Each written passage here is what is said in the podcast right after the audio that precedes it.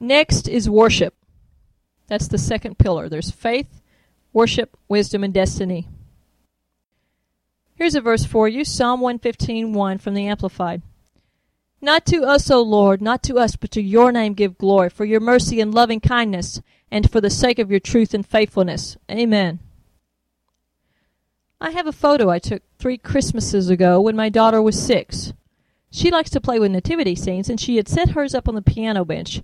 On the carpet below, she had posed her elegantly dressed doll, a Southern Belle, I think, and the doll's hands were raised so that when I walked in, the doll was below, hands raised toward the manger, which was setting up probably two or three feet above.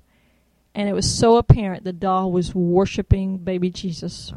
So I had to go take a picture, and I treasure that photo. I will keep it forever.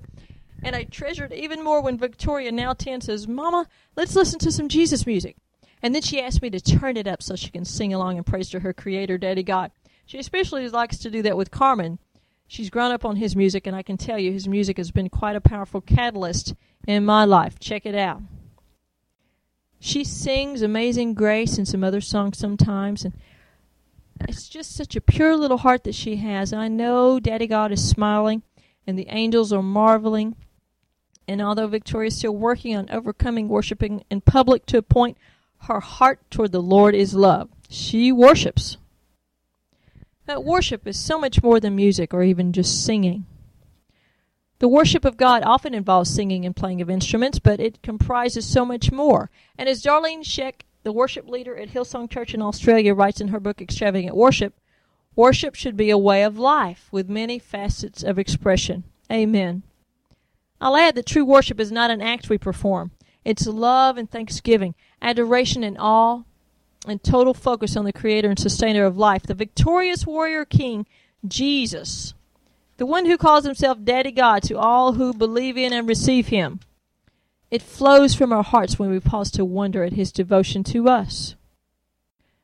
And to paraphrase Dr. Miles Munroe in his book, The Purpose and Power of Praise and Worship, praise is what man does to give God glory, and worship is God's response.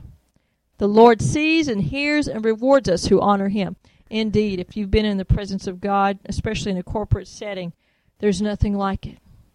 In God's presence, everything leaves except peace and joy, exultation, and, depending on what's going on in your life, repentance.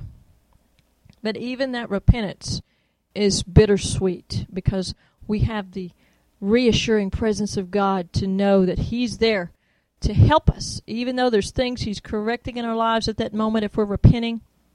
We know, we know, we know without a shadow of a doubt that He is love, that He died for us, that all He has is good for us, and that He is delivering and freeing us to an even better life in Him. Glory to God.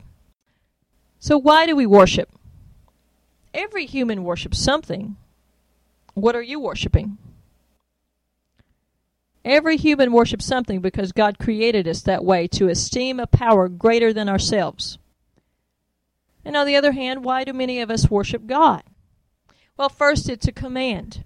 We were created to worship God, like Luke 4 8 says, and God alone is worthy. When we worship Him truly, we give our Lord glory by showing the angelic and demonic beings the results of our appreciation for His unconditional love. As Pastor Tracy says, angels don't understand grace, they go by the law. And the holy angels worship the Lord constantly and purely. But God created us humans with a free will so that when we worship, we choose to worship because it is a choice. That is even more precious to Him. Hallelujah. Lord, help us to worship you in spirit and in truth. Personally, the closer I get to God and the more I realize all He's done for me, the more compelled I am to worship. I can't help it. It just comes out. I just get overwhelmed sometimes with how good He is in spite of me, how patient He is, how loving, how kind, how generous, how very, very faithful. So the worship just flows up out of my spirit, which is my heart. I can't stop it. I don't try. In fact, I was a Baptist for years but once God finally got my hands up, which is called Yadah in Hebrew, that means to raise your hand in praise and worship of the Lord. Once He got my hands up, I can't stop it. I get in a church service, the worship starts, those hands go up. And it's wonderful. It's a freedom. I don't care what other people think. I'm not there to please other people. I go to church, as we all should, to please the Lord. If no one else showed up, I'd be there worshiping. Well, the pastor would be there. He's very faithful, him and his wife. And my husband's faithful. But try it. Raise your hands. Don't let fear stop you. If you're a Christian, bought by the blood of Jesus, you do not have the spirit of fear. Get rid of the fear. All the enemy wants to do is steal praise and worship for the Lord. He's jealous. The enemy was the worship leader in heaven. He messed up big time. He's kicked out. Okay? All he wants to do is steal worship from our Heavenly Father who deserves it. Glory to God.